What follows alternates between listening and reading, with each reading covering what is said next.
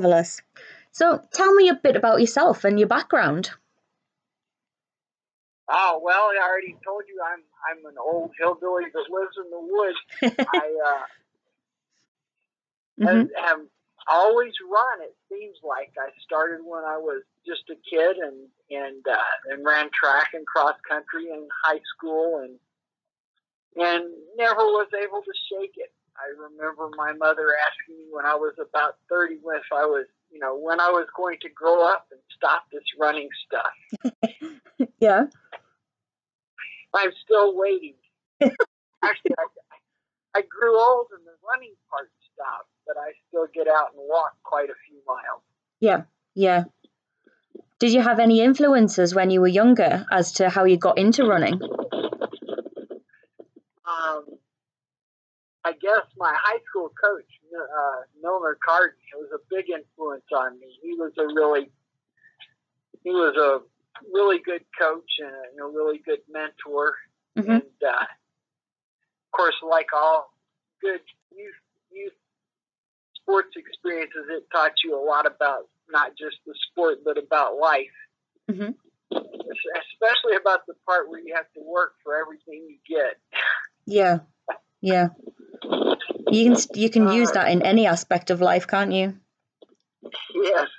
And running is one of the hardest places to just rely on talent, especially running distance. Mhm. Mhm.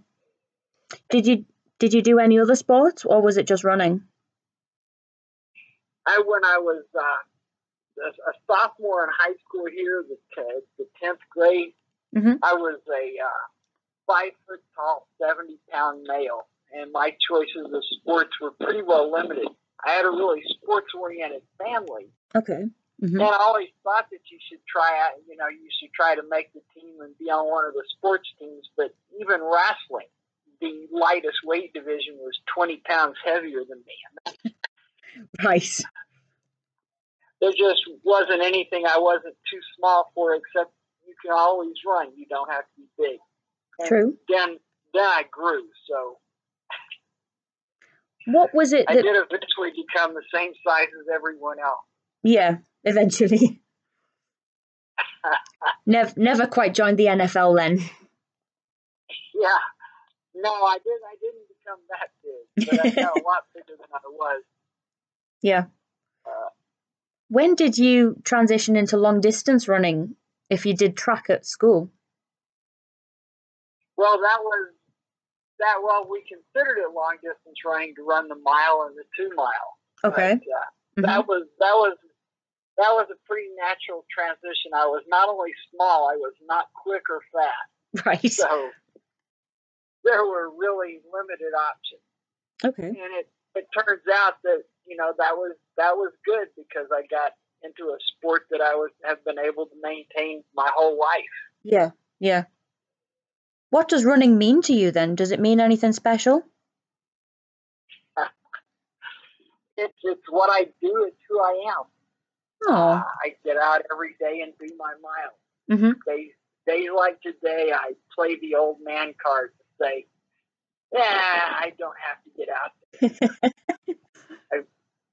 I am planning to do a a thousand miler this summer, okay. but I don't think today's training is vital. And last time I did a long run like that, it rained. I trained through lots and lots of cold rain, and I was miserable all the time. And said, "Well, I'm paying my dues." And then when it's nice in the in the actual run, it'll turn out, you know, it'll it'll pay off. But Yeah. what happened instead was I got really tired of being out in the cold rain, and then when it was cold and rainy for a for a big part of my actual run, Yeah. I was I was already kind of mentally done with it. Yeah. I don't Yeah. want any more rain. yeah. Does it rain a lot in Tennessee? Um, this time of year, cold rain is is is kind of the thing. We would like to say that freezing rain is the state bird. Okay. Well, that's not ideal, is it? no, no, I think that the worst possible weather is 30, 30 to 35 degrees and rainy because you you know, if it just gets a little, just a few degrees colder, it'll come down as a, as a solid and it won't soak you through. Yeah, yeah. But it always comes down at the exact temperature where it is going to soak you through. Yeah, it likes to be as cold as it can get and still be water. Delightful. That sounds great. So tell me, tell me about your thousand mile that you're planning then. Uh, I had been planning, I did a Transcon in 2018, and I was planning to do one again in uh, 2021. Okay. hmm And uh, do this one, I, the first one I did as hard as I could do and beat myself half to death. Right. And this time I was going to take it easier and have more fun. And of course, things have not really worked out for that. No. so far 2021 is not really a good time to do a transcon. So I've I've had a lot of obstacles come up, and I finally had to back off. But I have lots of little projects in my head to do, so I'm going to run or walk now from Lake Michigan to the Gulf of Mexico. okay. It's actually only 969 miles, but that's still pretty far. Definitely. That's all right. You can just do a loop of 31 miles at the end. Round up. we'll see. I'll, I'll leave that in reserves if I'm. When I finish, I won't be very far from Tallahassee, Okay. which is which is kind of a cool city in Florida. So, you know, if I, if I went crazy and had an extra day, I might go to Tallahassee and make it an even thousand. But we'll see how enthusiastic about that I am after 969 miles. Yeah. The question is, is the food good in Tallahassee? Because if so, you could really refuel well there. Uh, the, the, there's good food everywhere. It's just different food. Tallahassee, I should have access to seafood. Okay. hmm But then again, when I when I always got to finish on the Gulf Coast, so I should there should be seafood there too. it sounds really good. It sounds really good. That was that was my big joke on the Transcon. I'd go into restaurants and ask if they had in like Nebraska or Wyoming. Say, do you have fresh seafood? and they say, well, no, we don't have seafood here. We have beef. yeah. And I said, but that's that's really odd because I walked here from the beach. And they must have thought you were crazy. yeah, It's, that was that was the purpose of the Transcon. Whenever people ask how far something is, I can tell them that it's in walking distance. anything anything is in walking distance, really, in that case. Unless there's an ocean in the way, it's in walking distance. Uh, You could hire a boat, walk around the deck as you're sailing across. There you go. Tell me tell me about that journey, the one in 2018. It just it was something that I'd always intended to do. Mm-hmm. Okay. They had a famous race in the U.S. in 1929, the uh, uh, the Bunion Derby, and they ran from Los Angeles to New York City. And the, the actual winner was a Cherokee Indian named Andy Payne. Okay. And it just happened that he lived when my dad was a kid. He lived on the next farm over. He was my dad's neighbor. Right. So even before I'd ever run, I'd been here. I'd heard stories about running across the country, Yeah. Yeah. and it just always sounded like something cool to do. Yeah. And then, of course, when you run, it I, I can't imagine how anyone would run and not want to run across the country. Yeah. Yeah. Okay. It would be especially appealing if I lived in somewhere like England that's narrow. Yeah, we we've got a lot less ground to cover, don't we? I'm sure it's it's Uh, it's only about 230 miles across if you're going to cross from coast to coast here. yeah, that would that would work out good. You could do it in one big shot. yeah. Yeah. Surely people do that. Oh yeah. Yeah, definitely. We've got races that are kind of non-stop for 4 days is the time limit. So yeah, people people do do that. Yeah. Yeah, that would be a lot of fun. you should come over and try it. Oh, I need more than four days now. I'm I'm afraid that I'm terminally slow. All the best ultra runners are, don't you think? So did Uh, you? Yeah, eventually you get that way. Pile up so many miles on your legs.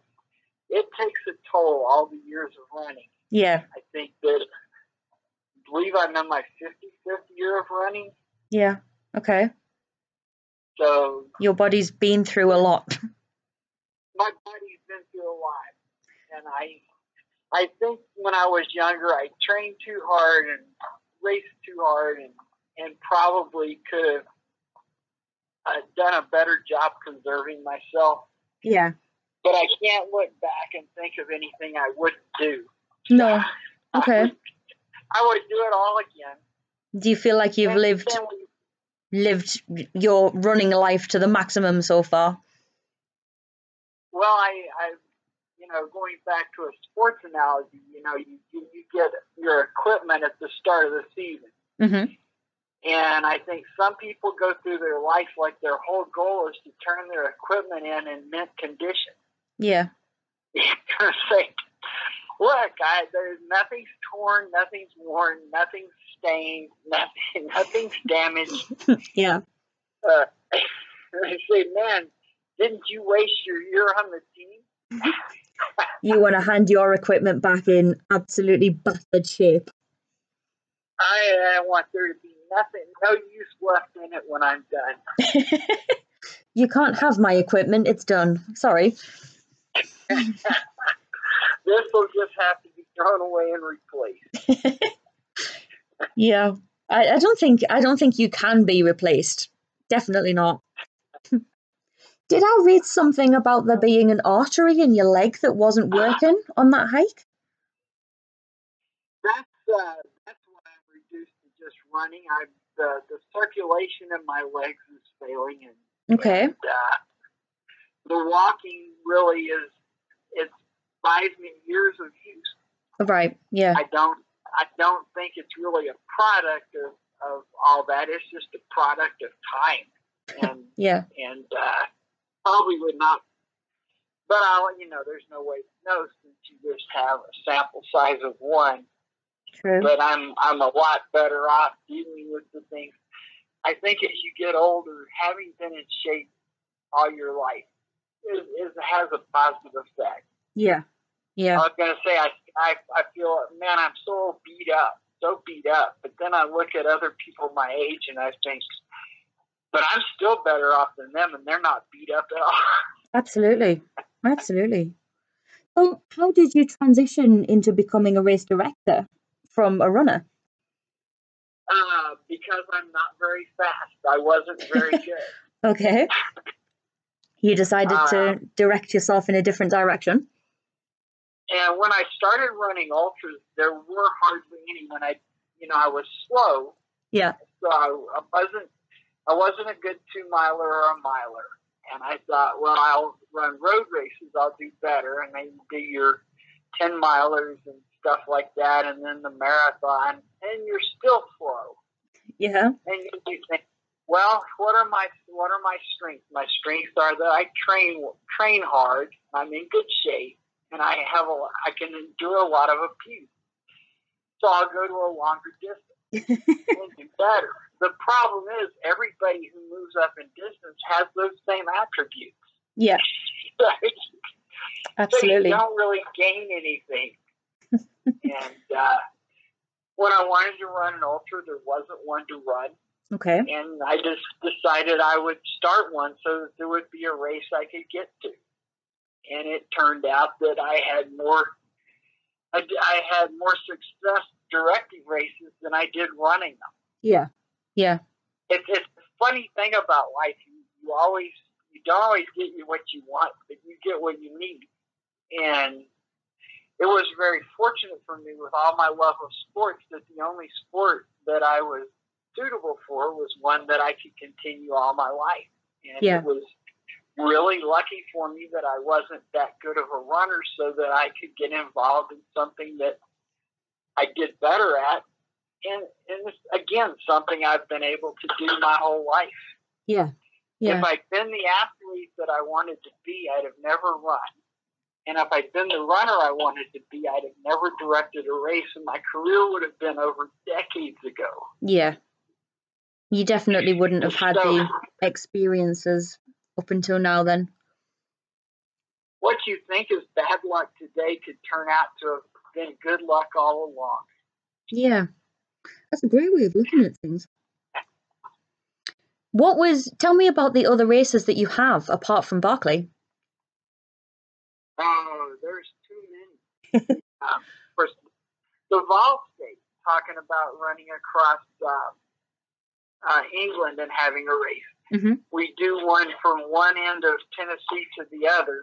Okay. It's uh, 500, roughly 500 kilometers. It's actually 314 miles, hmm Right.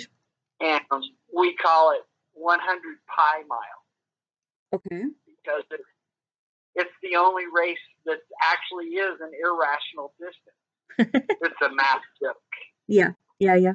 It's good. Then we can tell people at the finish that we can't tell you exactly where the finish line is right. because it's an English decimal. We can tell you when you're not quite there, and we can tell you when you're past it. The precise point where the finish line is is undetermined. Nobody knows. Nobody knows. I love that. Uh, What about the backyard ultra? And then we have the backyard ultras. We've got uh, a 140 acre farm here. Okay.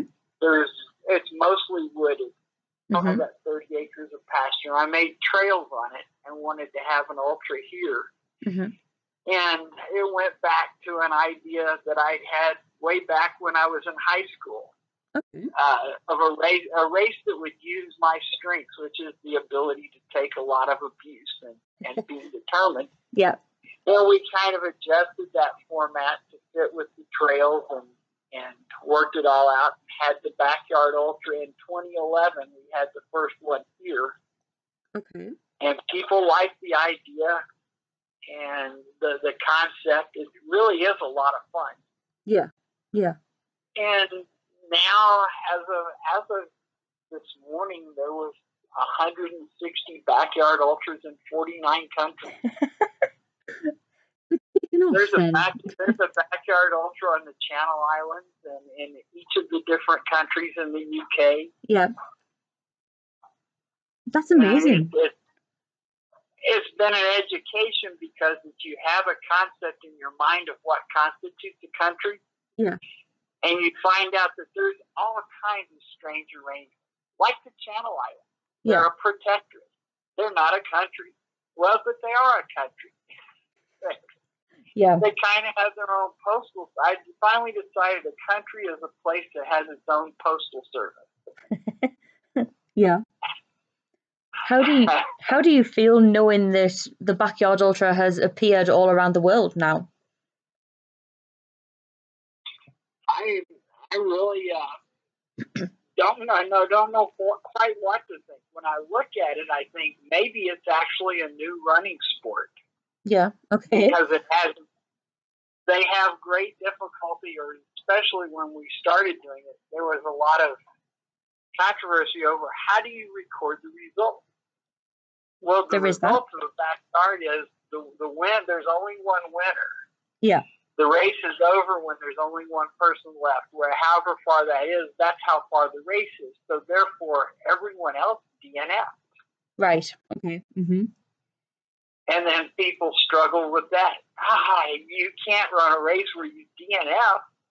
Yeah. Well, yeah, you could DNF and still do a really good job. I mean, the the, the person that uh, they call him the assist, the one that pushes the winner to the next to last lap, Yeah. He's the one that actually is the key to the race because he makes he he or she is the one that makes it go as far as it'll go. Yeah. Yeah. And DNF is just it's just three letters. It's not the end of the world. Yeah. And now people, I think, pretty much embrace it.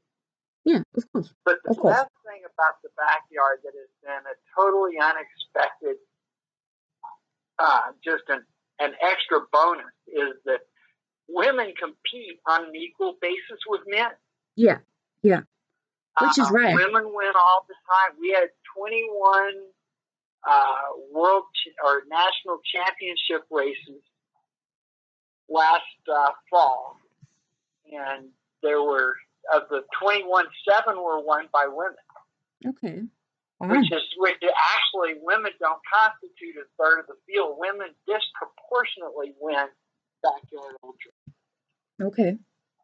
That's interesting. from from the very from the very beginning, they were right up there at the front till the very end, and I think that there was almost like a mental barrier. And then when women started winning, now they win, Yeah. and you, you go out and, it, and it's fun. There's not a women's team. When we have the world championships here, which two years ago was won by a woman outright, hmm and and uh, you know you look around and you know the the really the really tough athletes that are going to be hard to deal with, and some of them are men and some of them are women, and you're not thinking, oh, this is a woman runner. It's just it's a tough opponent that you got to be concerned about. Yeah. Yeah. That's a good thing, though, right? It's it's a wonderful thing.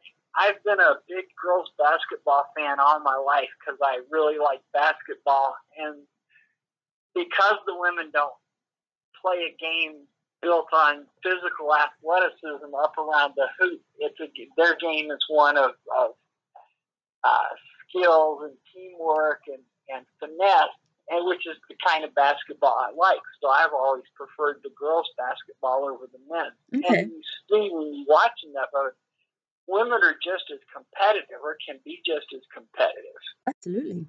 Definitely. And it's it's wonderful to have a sport where the gender doesn't factor in because in the backyard your strength and speed doesn't win for you. No. It's just the drive to win. Yeah. Yeah. That's fantastic. Can you So- tell me? Yeah, that's that's been fun. Yeah. Oh, I can imagine.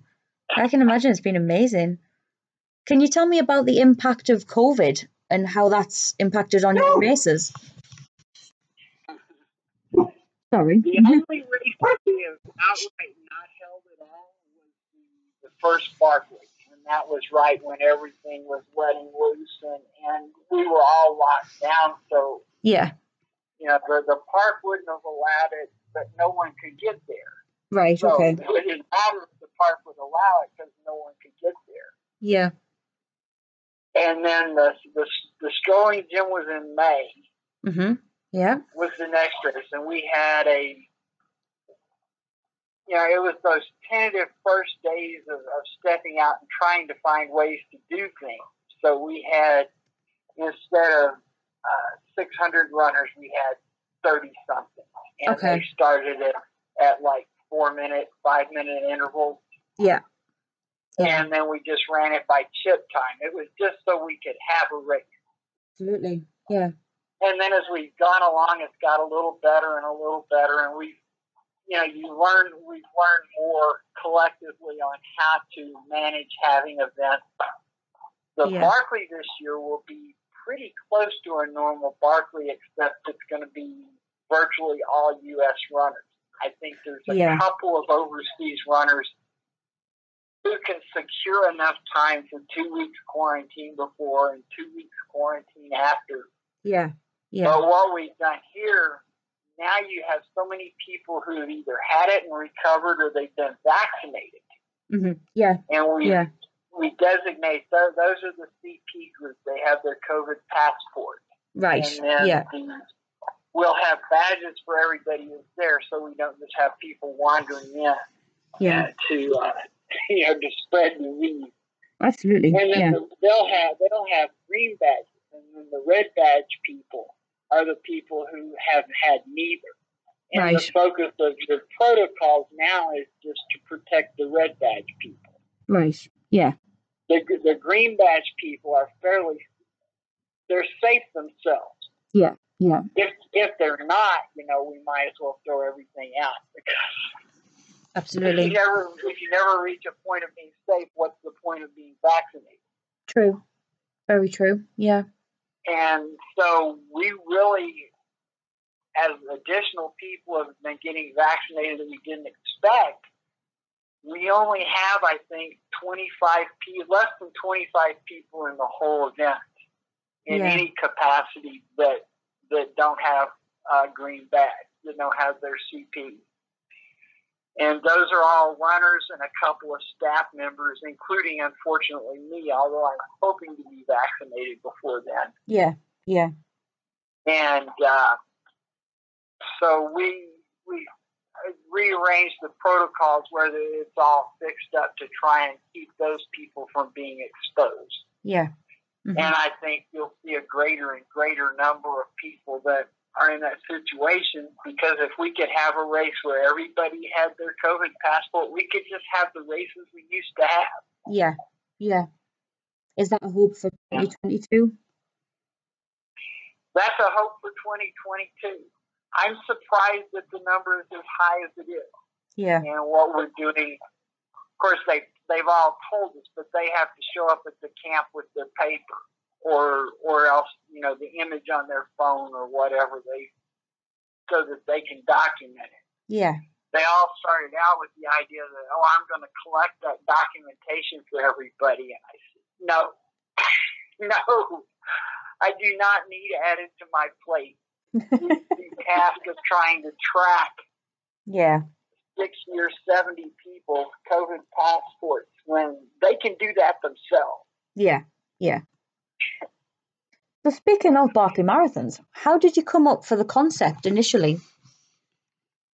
Um, Frozen Head was a place that I was a big backpacker in my youth, Okay. and uh, Karl, the other guy that, that has helped with it over the years, Mhm.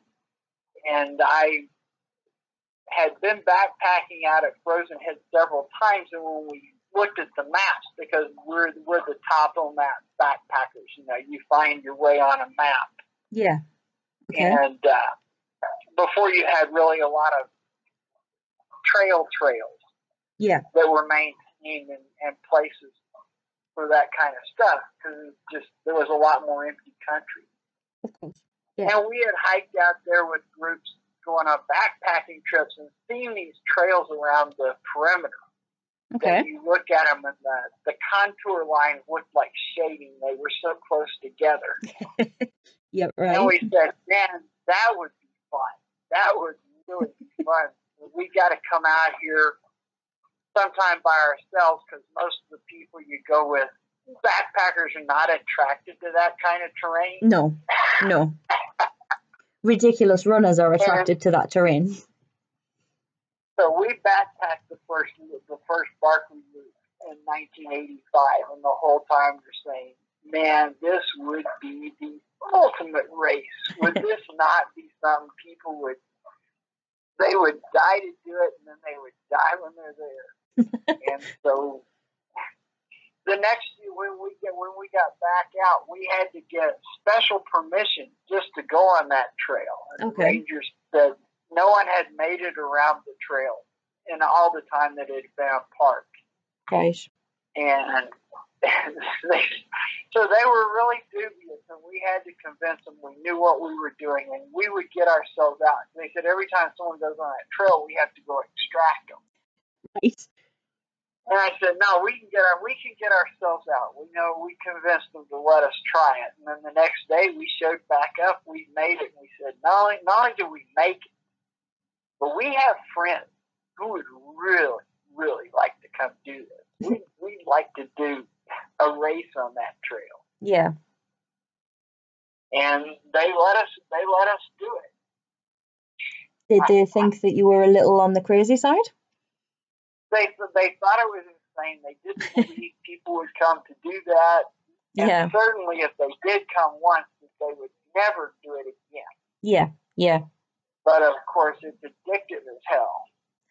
It exploded a little bit, didn't it? It, we kept it secret up until 2000, Okay. and they had, you know, if if the media got wind of it, wanted to do something on, we'd say, yeah, we we like to keep on the quiet Yeah. on this. hmm And then in 2000, the 2001, they had new management at the park, Okay. and they made right. an all-out effort to throw the Barkley out. Right. and we we engaged in a in a huge political battle over a period of years to get to keep the race. A Right. lot of the time, we just kept it one year at a time. But we we realized if we're going to exist, we have to exist. Yeah.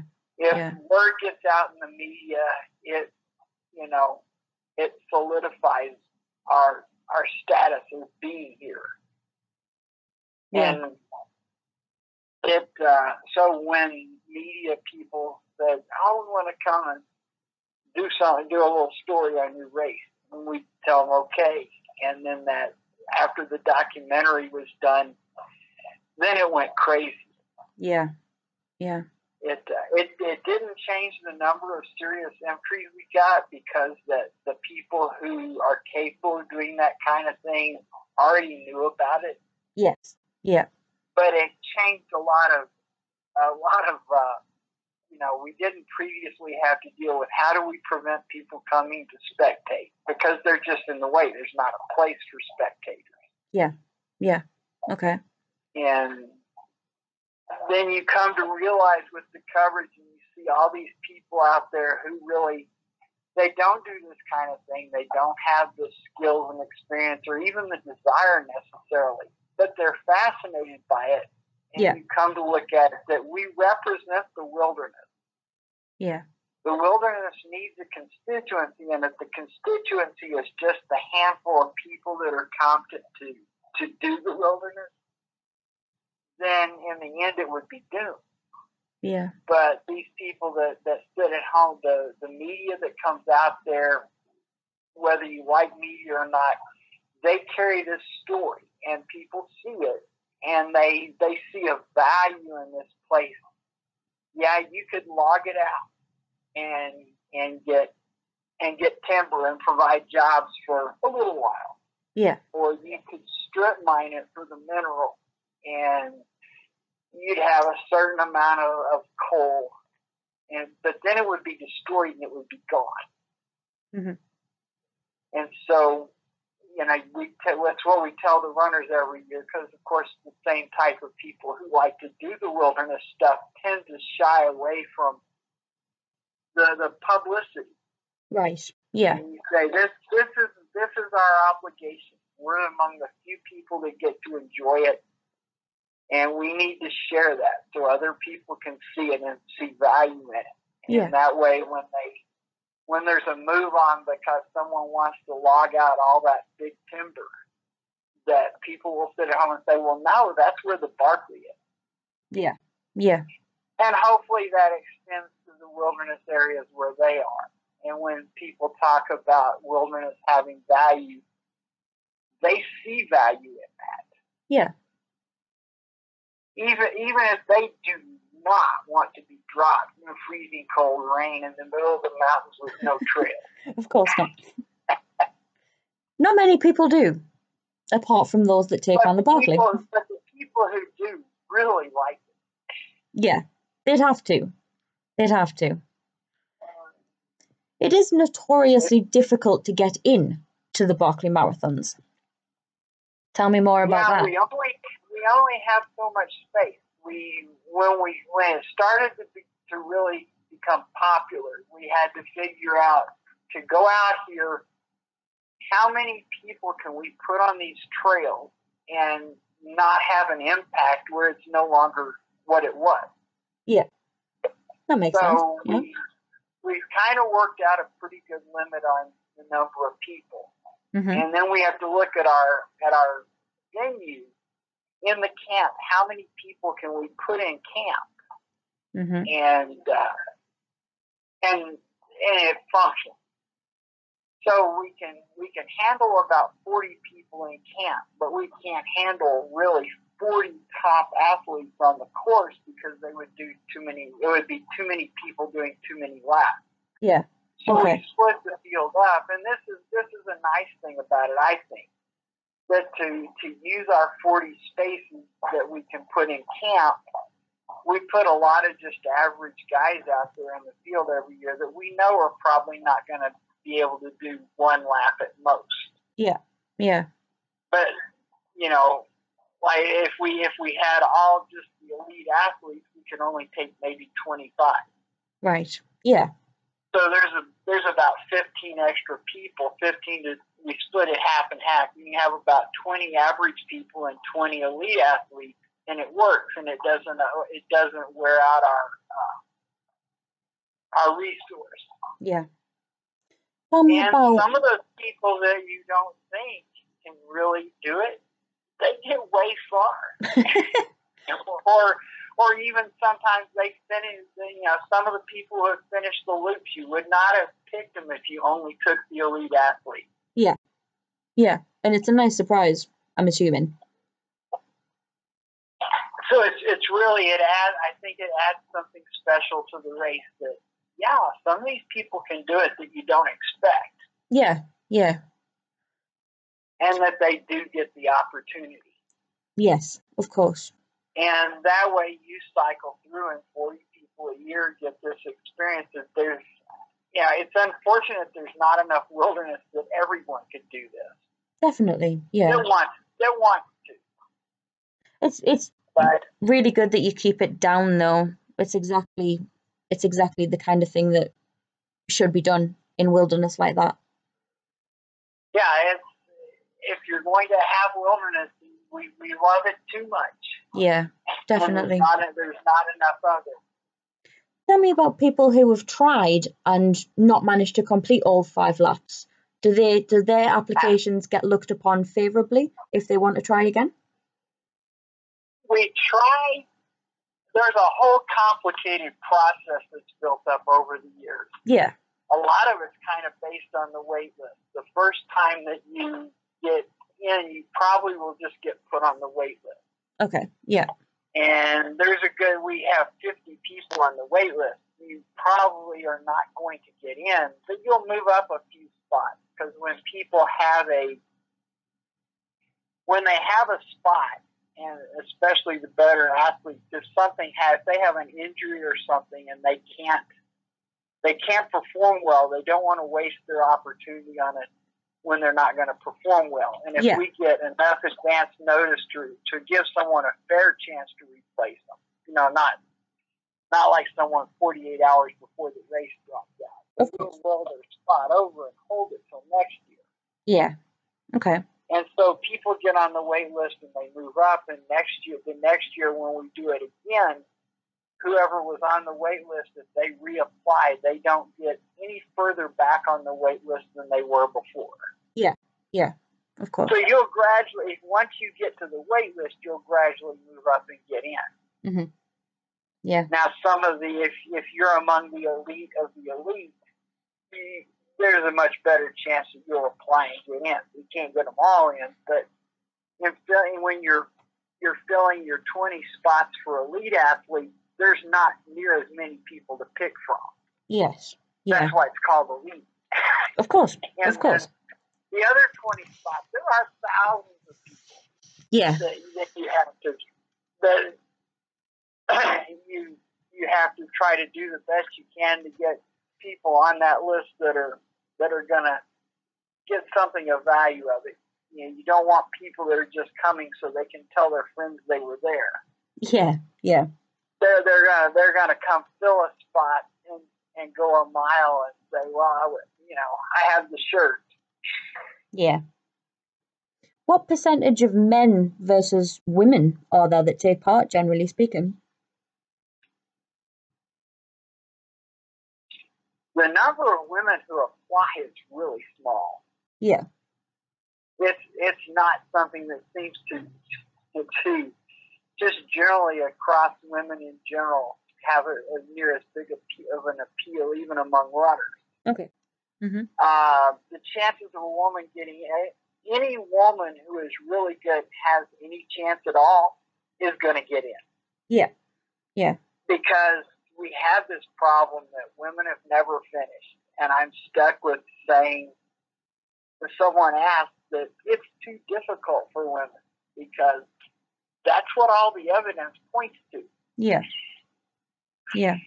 But I would I would like to have that stop Yeah. So every woman that that is remotely that that really looks like they have the kind of credentials that says they could give it a run, we we make sure they get in the field. Yeah.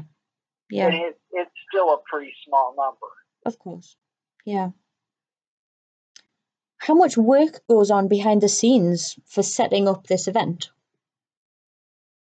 Um,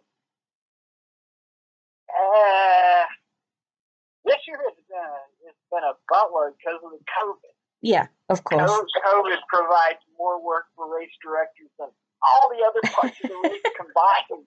Yeah. Yeah, it's not making your life And- easier, is it? It's it's gotten to be a little more expensive than it was. You Yeah. know, you, you have to have your insurance and stuff. You've got to put the books out. Yeah. Yeah. and that's been that's been a, the best measuring stick of the effects of time that you can get. Me and Raw Dog used to go out on a weekend, and we put the high books out one day and the low books out the next, Okay. Mm-hmm. and we put out all the books in a weekend. Right. And Right. then there came a day where we said, you know, we can't get them all in this weekend. We'll have to make a second trip. Right. Yep.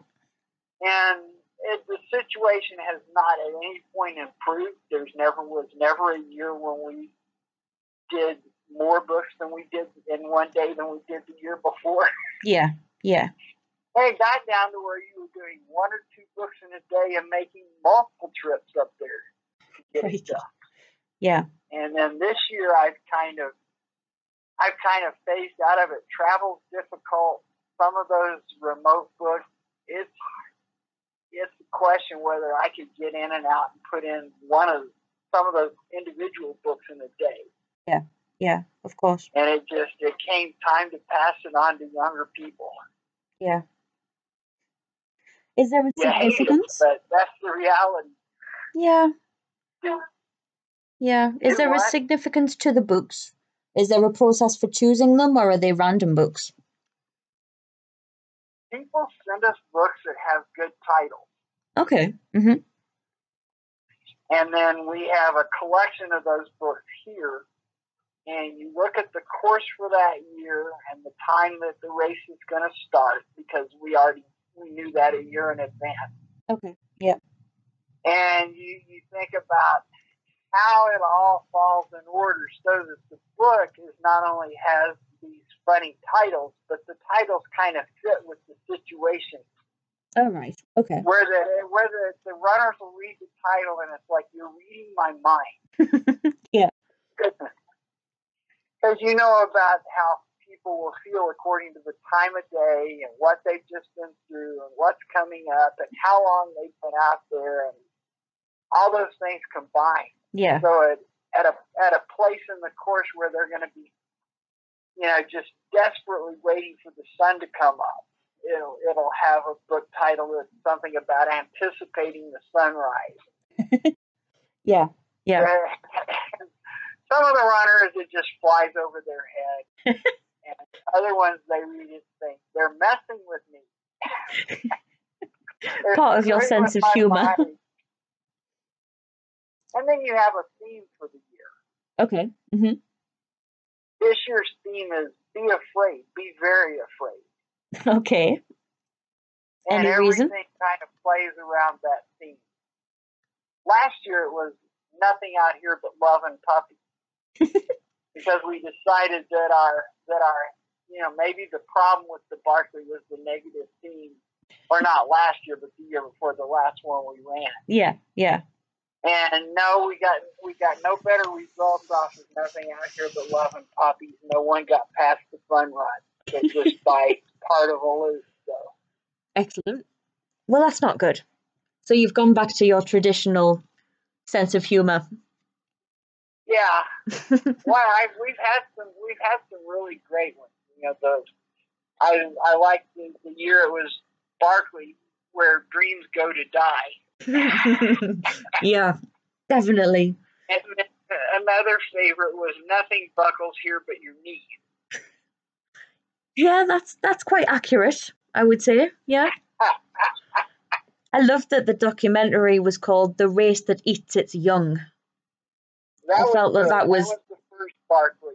That was pretty good. The, the race that eats its young. Is there a significance with the yellow gate where it starts, or is that just a point that you picked? It's an old broken down forest gate Okay. and a forest service gate. There are there must be millions of them all over the country. Yeah. I don't know if you have you probably have similar forest gates everywhere that you have that there's forest. But- not as well, common, I- but yeah. Saw some in the, in the Alps and they were very different. Okay. But that's that's the common design for the Forest Service gate. Mhm. Is the uh, the iron the iron uh, tubes. Yeah. Tubes seems like there were pipes, iron pipes welded together and, and painted yellow. Yeah. Tell me about. So it happened to be that happened to be the gate. That's good. Tell me about the license plate for registration. Um, we asked for different things at different times, and one year we had people bring a license plate from their home state or country. Yeah. And then we then we got the idea we would attach them all together and hang them up as a display in the front of the camp, everybody's license plate. hmm And it was a really cute idea when you had 40 of them. And then we said, well, we don't need people to bring one that's been here before, but new people, the first time they come, they could bring their license plate and we could hang them up. Yeah. And this will make quite an impressive display over the years. And it, and it did. But now there are hundreds and hundreds of them. Does that make life more difficult? yeah, I, it, it was it was a better idea when I didn't realize I would live this long. But you can't stop it now because it's part of the tradition, right? Hey, we're not going to hang the plates this year No. because we we're the campground will be closed off to the public. Um, if we hang the plates and they're visible, they're an attractant. They will bring people in. So as part of our COVID response, Yeah. we're not hanging up anything that makes it obvious the race is going on. Yeah. Too many, too many people know exactly what those license plates mean. Yeah. Yeah. Will they be back once COVID is cleared? Next next year the, the plates will be back. We'd already we'd already realized we were going to have to go up a, a day early to hang the oh, license plate. What is more because now we difficult? can't we can't get the other stuff done because it takes a whole day to hang the damn thing. What's more difficult as a race director, hanging the plates or directing the entire Barkley Marathons? Uh, staying awake. Staying awake. Yeah, It's, Fair enough. It's a sixty-hour race. yes. Generally, you're not going to have to stay up for the whole sixty hours. No. But all the time, there are people, and you've got always got situations going on. Yeah, I of mean, course. you're sending people out in the wilderness. We strip them of all their electronics. Yeah. It's it's this ultimate freedom when they step up to the gate. It's all gone. The phones, the GPS, all their connections. Yeah. And when they when they walk around the corner out into the woods, they're on their own. Yeah.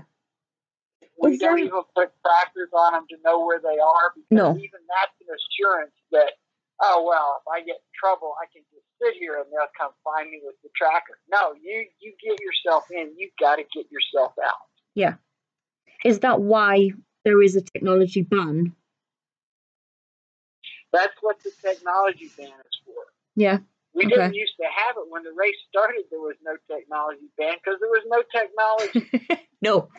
No, there wouldn't be. but now people are connected all the time. Yeah. and and there's a, a tangible feeling of freedom about that. That Okay. was my journey runs on the road. One of the things I liked about the journey runs from the very beginning was that you you just you get set out with your stuff in a backpack and you take off and you're on your own. Yeah. You Mhm. are totally free. The only thing you have to think about is staying alive and getting where you're going. Yeah. Yeah. And you enjoy that? I I enjoy that. I I think most people do, or they would. Is there's you're so connected all the time now that it's really it's a sensation. People feel it when their, their phone is gone. All those connections. Yeah. What is the atmosphere but, like the day before the race starts? Uh, jovial. Okay. That's an interesting word. with the thousand mile stare. Right. Uh, you you can look around camp and figure the guys that have really that are really going to make a serious go at it because they have one purpose and they're there but they're not there. Yeah. Because from the from whenever that conch sounds until they get however far they're going to go, whether it's all the way to the finish or not, there is just one purpose. Yeah. And you, you have to put your mind in a special place to put your body through that kind of through that kind of abuse and keep going out from camp. You yeah. watch people on lap four and lap five, and they're they're leaving camp in a state where that you would consider pulling them from a normal race. Yeah, of course. Yeah. But you know, you you you have to be willing to go beyond the end. Yeah, because this is not a normal race. It's not a normal race. There is there is something really satisfying about taking yourself beyond what you think you can do. Yeah. I got that in my Transcon. It was it was a that was that was probably my most satisfying athletic performance of my life because the last the last six or seven hundred miles, I no longer knew why my legs were going. Yeah. I there was no input from my body that said I could take another step, but another step kept coming. Yeah and I was I had tore I tore the labrum in my hip with about 500 miles to go, and that was a that's the kind of injury where you should stop. Absolutely. And I and I just looked at I was almost 3,000 miles in, and only 500 miles to go. There was no way I was going to stop, but but 500 miles is still really far, especially if you have a serious injury. Absolutely. It, it's really far if you don't have a serious injury. what was the. you find that, that you, it's the things I've learned from association with these really great athletes, which I'm not. You watch the mental aspect of it, everything that happens the, the, at the Barkley the successful runners. No matter what happens, they're only thinking about how to get through it. Yeah. They're not. They're not ever thinking about how it could stop them. Because if it's going to stop you, it stops you. I mean, I could not have been hurt much worse than that and gone on because I simply wouldn't have been able to go. Yeah. So your body can do if your mind demands it, your body can do so much more than you think is is even possible. Yeah.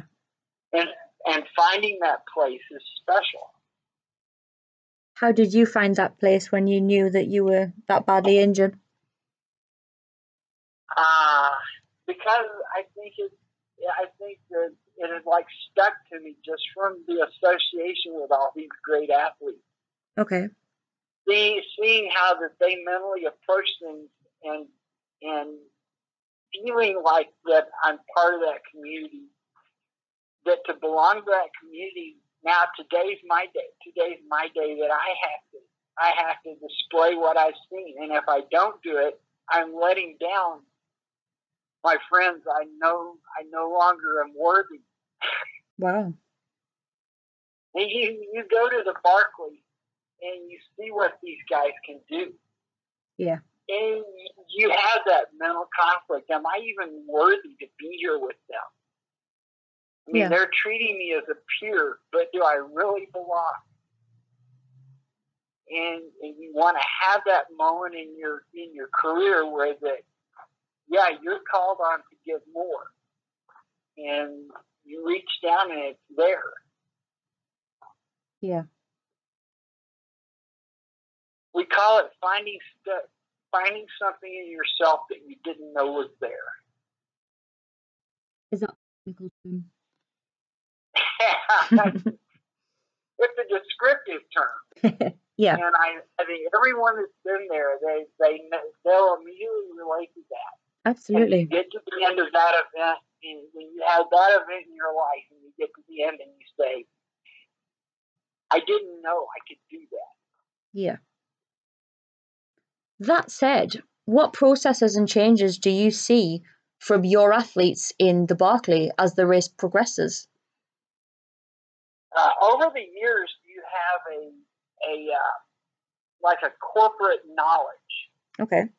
The the early Barkleys, no one finished, and it wasn't because that they were lesser athletes; it's because they didn't know how. Okay. Mhm. And so you, you build a pool of knowledge, build a pool of belief. When someone else has done it, then you know it can be done. Yeah. And there was, a, you know, a lot of what stopped us from having a hundred mile finisher for ten years was people went home and didn't think it was possible. Yeah. And then when a you know a UK guy was the one, Mark Williams came over and and he finished. And David Horton was there, was one of the first people to greet him, and the first thing he said to him was, "Congratulations and thanks a lot because now you've ruined it for everybody." he said, "Every year I come and I fail, and I and I go home and I say, well." I failed, but it's impossible. It can't be done. Now I know it can be done. Damn the British, eh? Down the drain. Now you have nothing to fall back on say, it could be done, but I didn't do it. Yeah. Yeah. How do you feel when you have a runner pull out?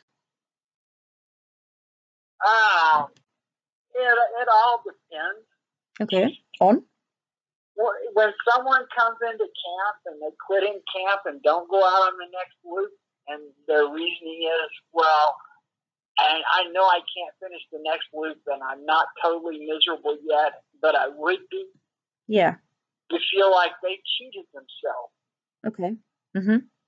I can see that. Because as, as bad as it is when you end up taking 11 hours to crawl out of the woods wounded, you Yeah. know you gave your all. Yeah. And if you stop in camp with something left in the tank, you'll never know. Yeah. Yeah. Can you And tell me about the horn that's played? The, the, the, hard ones are the people who come for years. There's a guy who a couple of years ago Mm. And we had talked about it when he was signed up and coming in. He'd been there a number of times and never really had that one, never really reached what he could do. He almost, almost fun run, almost fun run. Okay. And he said, you know, I'm in, I'm in my, I'm getting on in my 40s now, and I can feel, I can feel the changes happening, and I know that I don't have what I used to have, and I feel like this is my last chance. This is my last real chance to make the fun run. And you know, it's been a career objective, Okay. Mhm. and he's been there a number of times over like 15 years, from when he was a young athlete in his prime till till he's nearing the end. Okay. Yeah. And so when the weather the weather was so horrendous and it just it terminated any real chance he had to make it. Yeah. And it was sad because you watch people that they they tried and tried and tried Yeah. and you know that they're never quite going to make it. And you're sad. Of course. But unfortunately, the great joy of the great victory can't happen without a lot of sorrow from a lot of defeat. Yeah. So it just it's it's necessary. Circumstantial. For those that don't know, how many laps is a fun run? Three. Three laps for the fun run, and it's five laps for the finish. Five laps for the hundred miler, and the fun run is actually a bit of cruelty because it's already so hard to leave camp. Yeah. and that when you count it, when you can count it as a fun run, and everything in you is telling you not to go on, your brain seizes on that. It says, "But look, you've accomplished something. Yeah. You can come back and do those last two laps another day." Okay. Yeah. Your mind tries lots of tricks to get you to quit.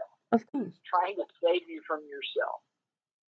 And of course, the, the the real trick is that you can't come back and do the last two laps another day. You got to come back and do the first three again. Yeah.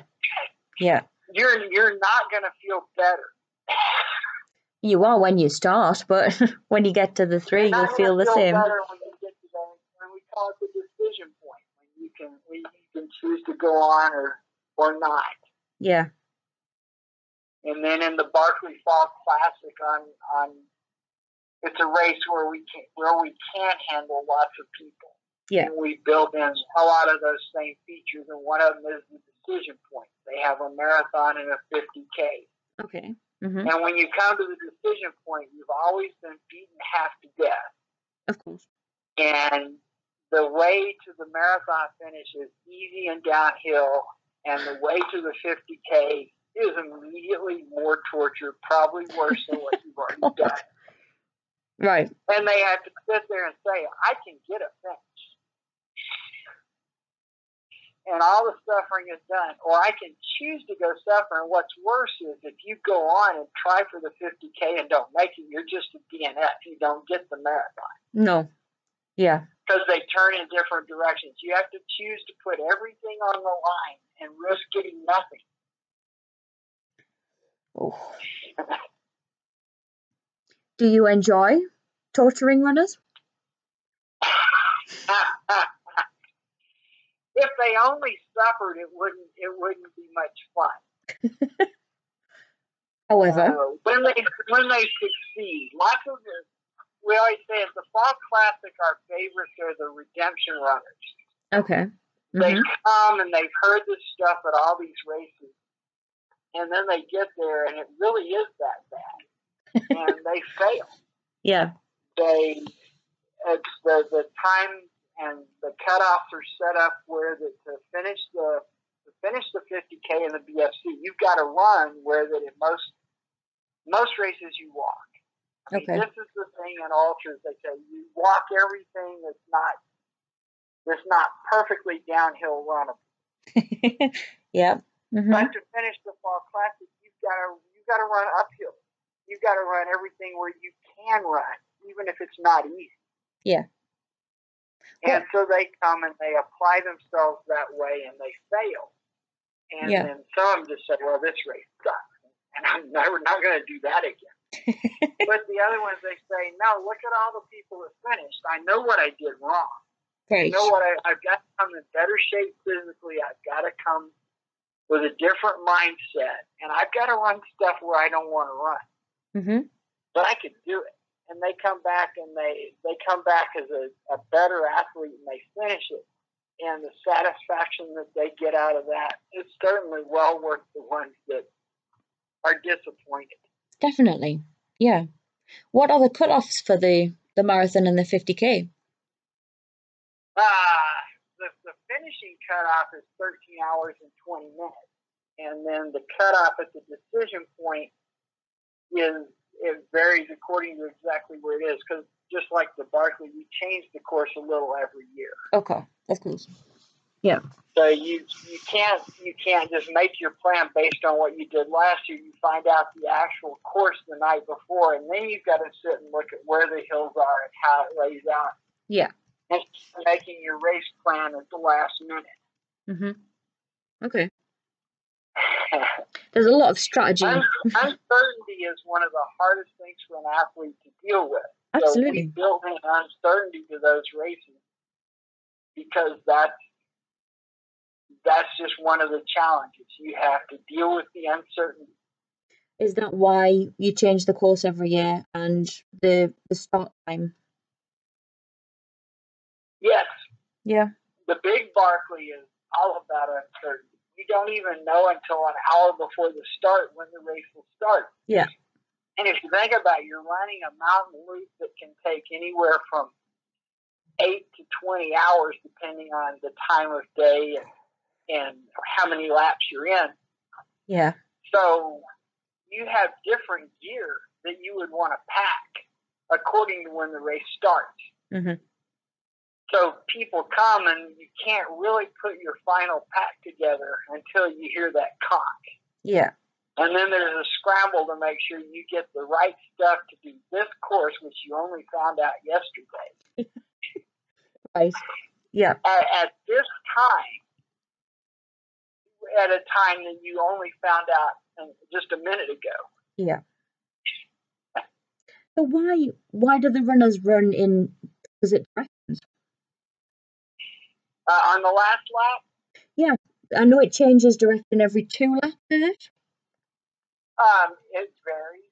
Okay. Sometimes we, the kind of the standard is you do two laps clockwise, two counterclockwise. The last lap, the first runner who starts it gets to pick his direction. Yeah.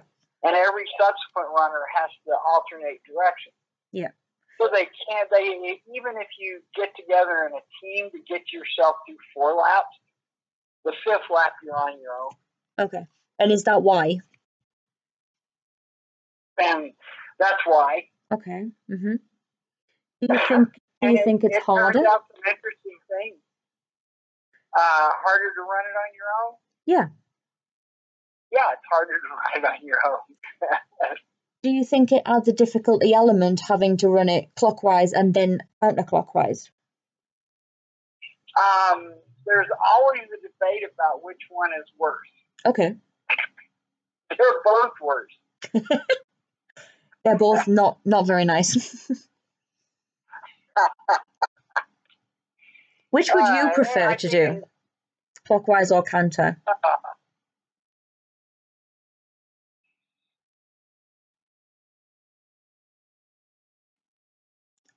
I don't know. Probably clockwise. I think that the route finding is a little easier clockwise. Okay. Mhm. On the on the other hand, the route finding is not a big issue for me because I've been all over those woods for the past forty years. And You know them like the back of your hand. hell, it's more like fifty years now. Yeah, Yeah. I've I've been traipsing all over those woods for fifty years. I I don't have any issues with route finding. Yeah. Are you the one that designs the route every time? Up until now, we've not sent the runners anywhere I haven't been. Okay. I realize that as, as we go forward, some of those trails, some of those places we might add might be places that I could no longer do. Okay. Mm-hmm. Maniac will be the new Barkley guy, Right. Okay. and he's he's he's taking over more and more pieces of it every year. And Yeah. he's really him and the other guys are putting out the books this year. Okay. Yeah. Tell I me guess I'll about do the prison book. yeah. Is that your favorite section? Well, the prison you can drive most of the way up. Right.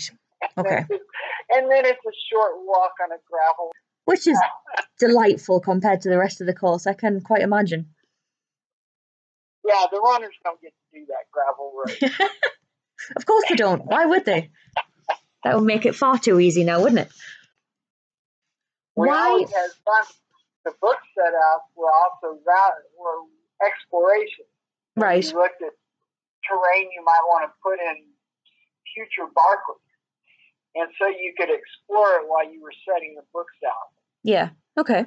We I don't think we ever went where we went and put the books out and actually went around the course Mhm. We took all kinds of different routes across the park and just hit the spots where the books were. Yeah, of course. Yeah. And a couple of them, the only way to get to them is the same way the runners go. Yeah. Yeah.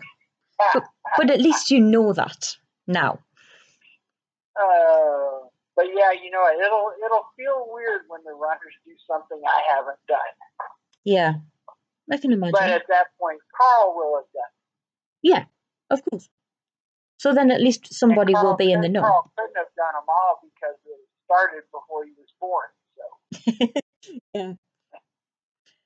Tell me about the tradition of you starting the race by lighting a cigarette.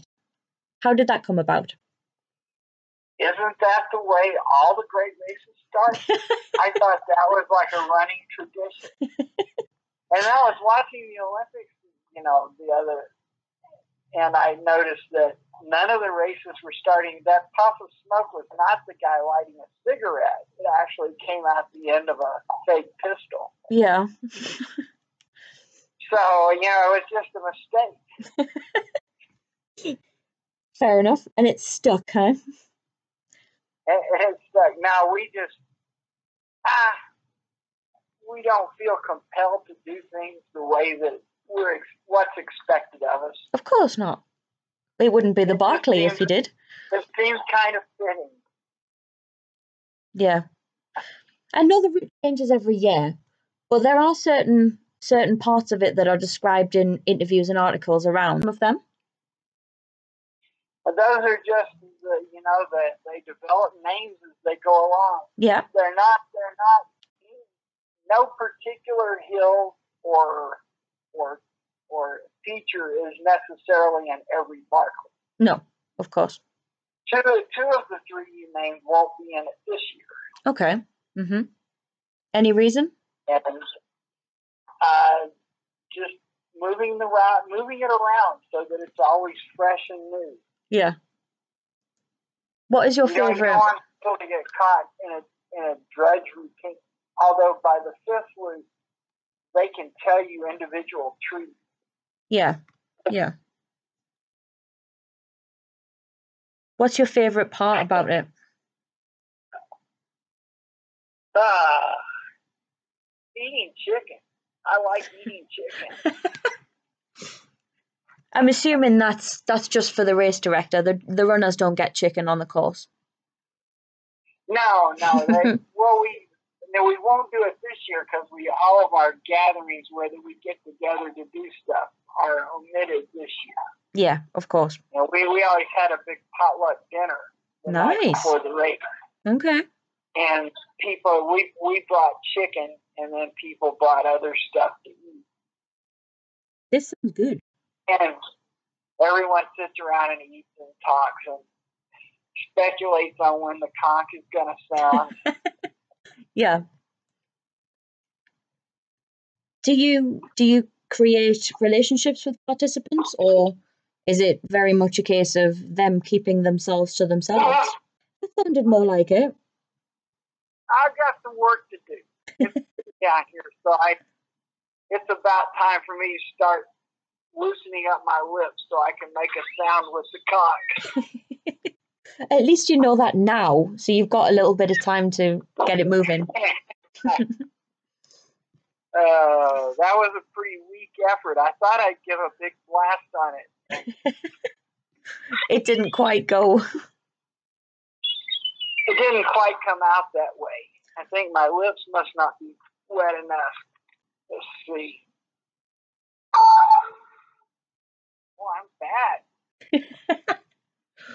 This didn't go well. That's a little frustrating. Don't tell me I've lost it.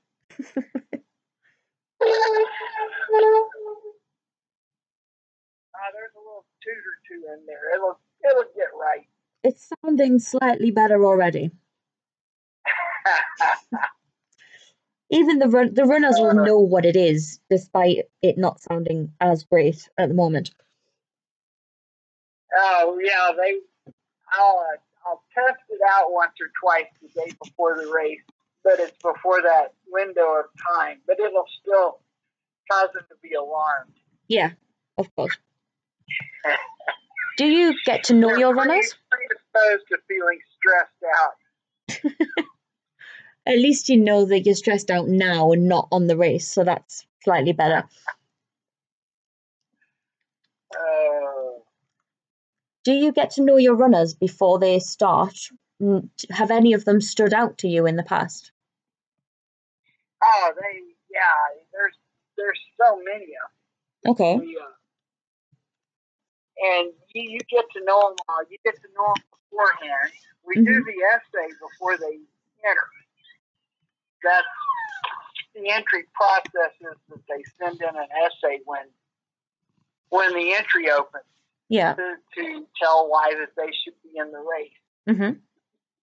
and the the essays are actually important. You look at them and get a feel for the person. Okay. You want to you you're not necessarily looking to pick just the purely elite athlete, Yeah. but you want people that are going to get something out of it. Yeah. Okay. And that's the most important Yeah. part of it for you? That's the most important part. You look at the essay and get a feel for who they are. Yeah. Not everybody is is you know a, a great writer, but they can express who they are in their uh, in what they write. Yeah. They're not, they're not turning it out in to be judged for its literary content. Of course. Do you keep in touch with any of your participants? Uh, well, you, you it's kind of a community of people, the Barkers, Yeah. Okay. and they have an email list which which they're on, and, and different different ways. With the electronic communication today, it's a lot easier. Of course. Yeah. So yeah, there's there's a lot of them that you talk to over the years.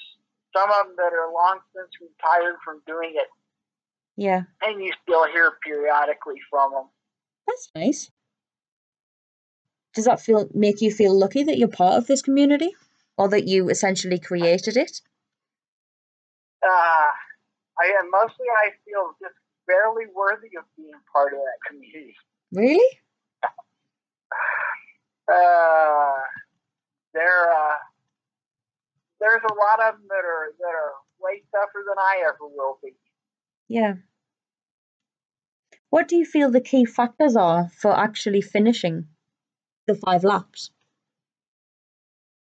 You need to be comfortable in the woods. Yeah. You you you know if if you go in the woods and all you see are rocks and trees, then you already have a strike against you. If you go out there and you can't see the game trail, you have a strike against. Yeah. Uh, if you're going out there and you're just using the compass and the map and you're thrashing your way from place to place through the underbrush, it becomes a lot different task than if you can look at the lay of the land and know where you're going and you can see the game trails and follow the trails that exist. Yeah. Or there may be made man-made trails, but maybe they haven't been maintained in nearly a hundred years. Right. Okay. A lot of them were built during the Depression Yeah. by the CCC, hmm and some of them have been maintained since, and some of them haven't. But you can still see them if you know what you're looking at. Yeah. Of course. Yeah. You you need to have that kind of focus. You need to be able to plan things well and be independent. I think it's it's a secret. It's an open secret, but people forget it at the critical moment when you're not sure. Sometimes what you need to do is to stop and take stock, figure out where you are, figure out what what you're you know what what you need to do Yeah. rather than just get frantic and push ahead harder. If you're off course, going faster is not the solution. Yeah. And you have to ma- you have to maintain focus. Probably the hardest part of it is you have to be focused for all 60 hours. Yeah. Of course. You- That thing you do in running where you just kind of fall into a groove and, and halfway close your eyes and just plug and plug and plug and go for hours If you do that out there, you may be in a different county. Right. Which is not not Uh, particularly helpful. No, you have to always know where you are because there's not a course marking coming up. No. No. And you may not be able to tell whether anybody's been there before or not. Yeah. Some of these guys have mad woodsman skills. We had a year where the fog was so thick you couldn't see your feet. Blimey. Okay. And this was like three laps in. Mhm. And a guy goes out and, and does the loop, pouring rain. The fog where you can't see your feet. Yeah. And we and he comes in. He said, "How? How did you find the trail?" He said, "I I felt it with my feet. I saw whether I was walking on packed leaves or loose leaves." Wow. Ah, ah. He really knows what he's doing then. Oh God, some of these, some of those guys, they just astound me. It, it keeps me from feeling like I really know my way around the woods. I'm like an amateur. These guys have just an insane level of talent. Did he finish? But really, to finish it, you only need you only need competency with a map. Yeah. When you when you look at a map and you look around you, it, one has to translate to the other. Yeah. You have to look at the map and think there should be a rise over here if I'm where I think I am. And you look up and there's that rise. Yeah. Yeah. Did the guy you mentioned Yeah. finished it? Uh, you know, I think he finished the whole thing. Wow. You're you're almost guaranteed because of the nature of Frozen Head. If you get a complete finish, you probably went through some really really bad weather somewhere in there. Yeah. Yeah. I know I've I was talking to John Kelly and he said that if you finish it, there will be a point that you will want to quit at some point. Doesn't matter who you are. Uh, I remember the years I ran it. Little Hill was my memory. Okay. And Little Hill is one of the most painful hills on the face of the earth. Okay. And I would be I would be doing good. And then halfway up Little Hill, your will to finish just starts to evaporate. Okay. You I, I don't th- I don't think I ever really had a fair chance to do my best because I directed it every year. yeah. and I didn't fully appreciate then the kind of focus you have to have. I did it with the distraction of making sure everything's taken care of and putting on the race. Yeah. You just can't afford that. You need to be thinking about nothing except your run, Yeah. and then somehow find the will to get through your Little Hill and still and still want to go. Yeah. But you managed. think man, mentally I might be ready for it now, but physically there's no chance. when I was young, physically I was good, but I don't think mentally I was I was there. No. And you think mentally you've really got to be focused in order to finish it. You've got to be willing to endure more than you can endure. Okay. Yeah. That makes sense. Going up some of those hills, they really hurt. I've seen some photos of, well, a route or two, and they, yeah, it looks brutal. I know it's supposed to be. Uh, as the runners say, uh, the, the first time they always say, you have to be there to comprehend. And then, you know, I thought it would be bad, but I never imagined how bad it could be. yeah. Yeah. Do you take pride in the fact that there's only been 15 finishes? Total? Uh, in in a, a kind of an obtuse way, I take pride to be able to to, to lay out a one percent course. Yeah. Did you It's, set uh, out? to make a course that everyone can finish is easy. To make a course that no one can finish is easy. But trying to hit where just one percent of the people make it, That's a really fine line. Yeah. Now, in the, in the fall classic, we shoot for around 30. Okay. But we, we can end up with 50 or we could end up with 20 because Yeah. you don't always get it just right. Of course. But you, you want it to be where about 30% finish, where about one in three can make it. And that, that gives the runners a real point of pride. Yeah. Did you set out to make arguably the hardest marathon, the hardest ultra marathon in the world? Ah, I don't know that I totally thought about that, but of course it's been talked about so much that it it really uh, it really resonates now. You have to you have to put some thought into it, and now I'm less inclined to have that as a specific goal because hard hard is such a a poor unit of measurement. Yeah. How Yeah. many how many hard was that? Two point five hards or three hards? and you run the risk of running into where that it becomes physically dangerous. Yeah. You know, our our object is not to get anyone seriously hurt or God forbid killed out there. But at the same time you're in the you're in the woods and there's cliffs and uh, creeks and really, really bad, dangerously bad weather. Yeah. So it's always it's always a balance to, to say this is relatively safe because you need the field down. You need to have people that can get out there where that it's what we talked about, 32 degrees and pouring rain Yeah.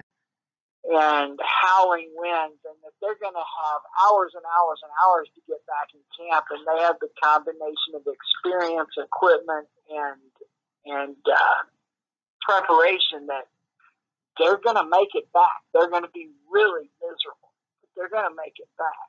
Yeah. Yeah. You've said in the past that people require a sense of humour to enter this race. Could you go into more detail? Uh, that's just because we make jokes about it. So if you can't laugh at yourself, then you're going to be pissed off at us all the time. Right.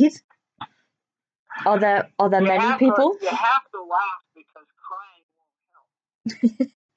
Does laughing help? Uh, well, it's better than crying. Is is You're that to have some range of emotions out there. Is that partly the reason that you send um, commiseration letters to people to announce their race places? I love that, by the way. That's hilarious. Yeah, we regret to inform you. They're the ones. It's really more appropriate. They just don't and then they do it, and then realize you weren't kidding. There's a 90, there's a 99% chance that all you're going to do is suffer and get nothing for it. Yeah. Do you enjoy that, knowing that that's what runners go through? I, yeah, in some kind of a strange way, I do. We won't judge you. It's okay. I don't know. You should judge me for that. It's probably some sort of a personality flaw at best, maybe an outright psychological disorder. But it is funny to think about them hitting those hills and think about what's going through their mind. Yeah. the meat grinder. When when the first people hit the meat grinder going up, and we call it a meat grinder because you put a runner in one end and sausage comes out the other. Do you enjoy watching the deterioration of the runners as they do lap by lap? You know that becomes more clinical because you're always analyzing their chances to finish, Okay. and so you're looking at you're looking at, of course, mentally where they are. Mm-hmm. Yeah. And because a lot of times you can you can see it in their eyes that this guy this guy's not coming back, Yeah. not on the right trail. He's coming back on one of the quitters' roads. And Okay. then you also look at it because they're all sustaining various amounts of damage. So you have the limps and the gimps and the hobbles and the and the stiffnesses and you're you're trying to think, will this loosen up on the course? Is this something that's just going to spiral downward until it until it becomes crippling? Yeah. You have uh, you have like uh, Brian. Uh, oh God, I know his name so well. Flying Brian Robinson, Okay. Mhm. who dislocated his collarbone. Ooh. He he went off course and got onto a to a, s- a part that's too steep and fell Right. and caught himself on a tree going down the mountain and the jerk of hitting the end of his arm on the tree and breaking his fall pulled his collarbone out at the bre- at the uh, breastbone Oh. pulled the clavicle off the sternum Right. and so they had a big knot and one arm was kind of curled up under him and you really need both arms to do the course Yeah. but he only had so far. He only had you know most of a lap to go. So you're you're looking at the injuries and analyzing and saying, can he carry this? Can he can he get through that? Yeah. Of course, the sleep. There's different sleep strategies. There's and the most popular sleep sleep strategy always varies according to what last worked. Mhm. But there's the people who virtually sleep at none at all Right. just go straight through. Mhm. And uh, maybe they take five minute, ten minute naps on the trail. Yeah. Yeah, people tell you that it's a it's a good thing it was 32 degrees and raining because that way I knew I wouldn't oversleep. Mm. Laying on Yeah. the ground in the water, I'm gonna be so miserable. I wake up pretty quick. And then you have the ones that they they try to go faster to build a cushion where they can get an hour of sleep somewhere in there. Right. Okay. And of course, to buy that hour to sleep means that you got to take these debilitating hills and do them harder. Yeah. Yeah. And so you, you're, you know, you're draining your physical resources because there, it's it's not a linear relationship between your energy expenditure and and the altitude and and distance you're covering. Yeah. When the slopes become so steep, it's it's more of an exponential increase. Mhm. Yeah. So you're you're doing a lot of math. The time the time limit. You got to do math the whole time. Course. You know what you're doing on the time limit. It comes out to 12 hours a week. Okay. Mhm. And to finish, they usually pretty much think you need to be between eight and nine hours on the first loop. So you build up between three and four hours cushion. People think, oh, they got three or four hours cushion. But the next loop's at night, which is much slower. Course. Yeah. And at best, you're going to hold even on your cushion. Then the next lap, well, now you've been up for a whole day and you're in the daytime again, but you, you got all that fatigue and you have the sleep deprivation. And The fourth potentially lap, you going in the opposite direction. the fourth lap is the worst one. That's the slowest one. Really? And then of the people who have finished, all but one or two have had to run, had to run the fifth lap faster than the fourth lap Yeah. Yeah. in order to finish. So when you can do the math and you understand how all these laps are going to fall into place, which you've had to figure out after you figured the starting time because you, the night falls at different places. Then you know at all times that the time limit is right on your ass.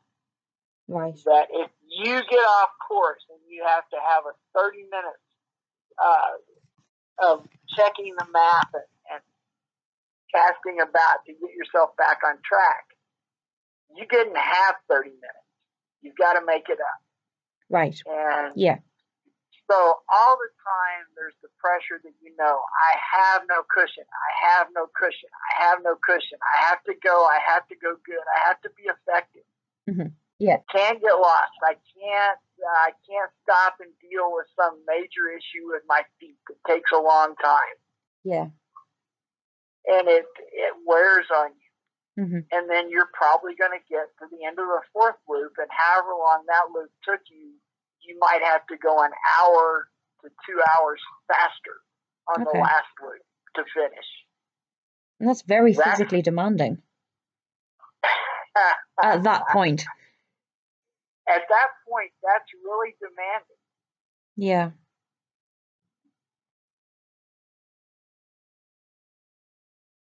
It sounds delightful. Absolutely delightful. It's it's really intense Yeah. for two and a half days. Yeah. And this is why you don't get to sleep because you have all these people that are out there with all these different things going on. The ones that you're kind of concerned about that until they come back into camp, you know they're not going to make it. The Warriors, they come in on loop three and they've got 18 minutes to cut off. Yeah. And by God, their mindset is such that they are not stopping. They literally, their crew is put some stuff in a pack and they eat a couple of things and maybe maybe do a couple of minor things, maybe a little foot check or something on where there's an issue. Make sure they got everything and go on. Yeah. Well, they're they're dead men walking. You know they can't make it. They they they didn't have enough time. They didn't have time to do a decent turnaround, which a really scientific crew can do in 15 minutes. Yeah. But they they didn't have, they did not have time to gather themselves. You can see the beating they've taken. You know that they're doomed. Well, you don't feel good till they come back from the woods, but at the same time, you know this is the person that's got it. They aren't quitting until it's over. No. Yeah. Oh. Uh, and then you've heard stories about ones that are still out on loop one, and it's been more than a day. Yeah. They got in over their heads. They're by God, whether it's timed out or not, they are going to complete a loop. So you're getting readings from people who have been out on the second loop or even the third loop. Right. And Okay. then and they'll say, you know, where did you see Fred? Well, Fred was Fred was on uh, the bad thing. Yeah. He looked like he was lost up around the keyhole. Okay, so Fred has moved forward since the last report. Everything's good. Not trouble. Yeah. when you finally get everyone, they're back in camp and accounted for. You've got the three or four runners. This is by uh, Sunday night, Monday morning. Okay. Mhm. The two or three or four people that might still be left. They're solid. They're damaged, but they're not critical. Yeah. They're list. They're lifting a little bit, but you don't think the water's going to start running over the bulkheads yet. yeah. And uh, so you think, I've got an hour before anyone should show up. Yeah. And then you go sleep for an hour, and when you wake up, your first thought is, where am I? What Okay. the hell's going on? I'm at a race. I'm at a race. I've been there. There's a there's a point in the in the uh, documentary that is especially poignant to me because I'm there talking to him, and it's right after I'd taken my nap, Okay. and I remember it well because I had no idea where I was. Mhm. I knew it was a race, and how there's someone with a camera talking to me, so I'm just saying things. Everything I say is just to buy time Yeah. while I while I get my uh, orientation. While you get your bearings. Runner, runner, runner, and I'm sitting over there just you know two days without sleep, hallucinations going on. and they're hollering runner, and I think there's something I have to do. Yeah. What is it? What is it? okay, it's a race. I I don't know. It doesn't say much for my for my sense to have been this many times I've been in a situation where I have start my evaluation situation by saying, I know I'm at a race and I have a job. Don't know quite Which where, but I'm at a race. What is this stuff around me? Which place which place is this I'm at? What have been your most intense hallucinations? Do you remember any of them? Uh yeah, I was at the Barkley and I was sitting by the yellow gate. I Okay. just down from the yellow gate, waiting on waiting on the last runner to come in so I could take a nap. But mm-hmm. I kind of lost track. And the yellow gate looked like a country store. Right. It, of course, the, the yellow gate was just a fragment of it. It's the shadows in the background of the stuff that all combines into it was a country store with a porch, and I was wanting to go lay on the porch. Right. And then the sky was like the ceiling of a a big, uh, like a big airplane hangar, except it was the size of a of a football stadium dome. Right. Okay. and I can I could see. I think that there was lightning. It was a thunderstorm going on, and so it was like stuff shooting down the sides of the of this hangar I'm in, and I was really struggling to keep a grip. That was the that was the first year Jared Campbell finished Okay. Mm-hmm. and I was waiting on him till he'd come in and gone to the bathhouse and was going to do his his. I think I think it was his wife that was his crew. He had somebody there as a crew, and they were taking care of me. He was going to go back out, and that was going to be the point where I could take my nap. But I had really reached the end of my tether, and the hallucinations were just taking over Yeah. Yeah. you have the stage where the, you that you start hallucinating from fatigue, and you, you think, I know it's a hallucination, and you can focus and make it go away. Yeah. And then you have the stage where the you still you still know it's a hallucination, but you no longer can focus and make it go away. Yeah. They just keep going. The stage beyond that, I don't want to find.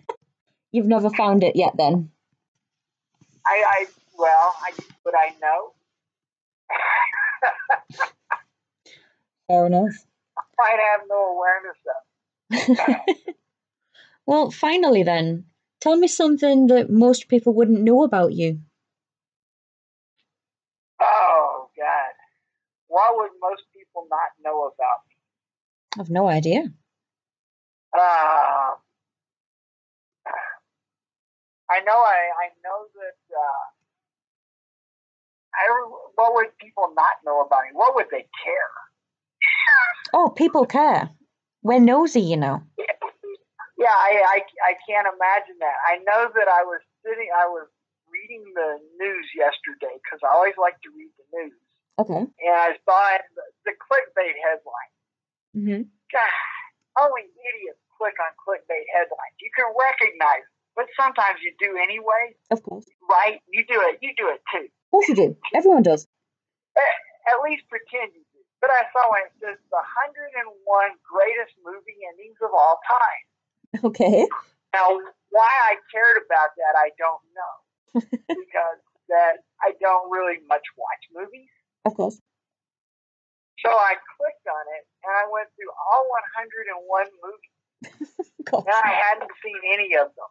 Right. Have you started watching them, or are you going to leave that up No, to I- science? I lack the I lack the focus to watch a movie. There's something people don't know about you. I I can't sit still in one place and not do something. I have to be actively doing something all the time, yeah, of course. or I sleep. Sleeping is good. As athletes, athletes need sleep. Race directors need sleep more than most. I would As say. a runner, the ability to fall asleep instantly and anywhere is a is a useful a useful tool. You know, you can run a race and get five minutes sleep, and it only costs you five minutes off. That's good. That's In a a skill. business meeting, it's a skill that has no value. I would take that. I'll take that.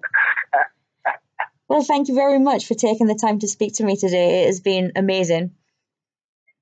Well, it, it's been enjoyable. I hope I didn't use too much of your day. No, absolutely not. I could go on and on and on.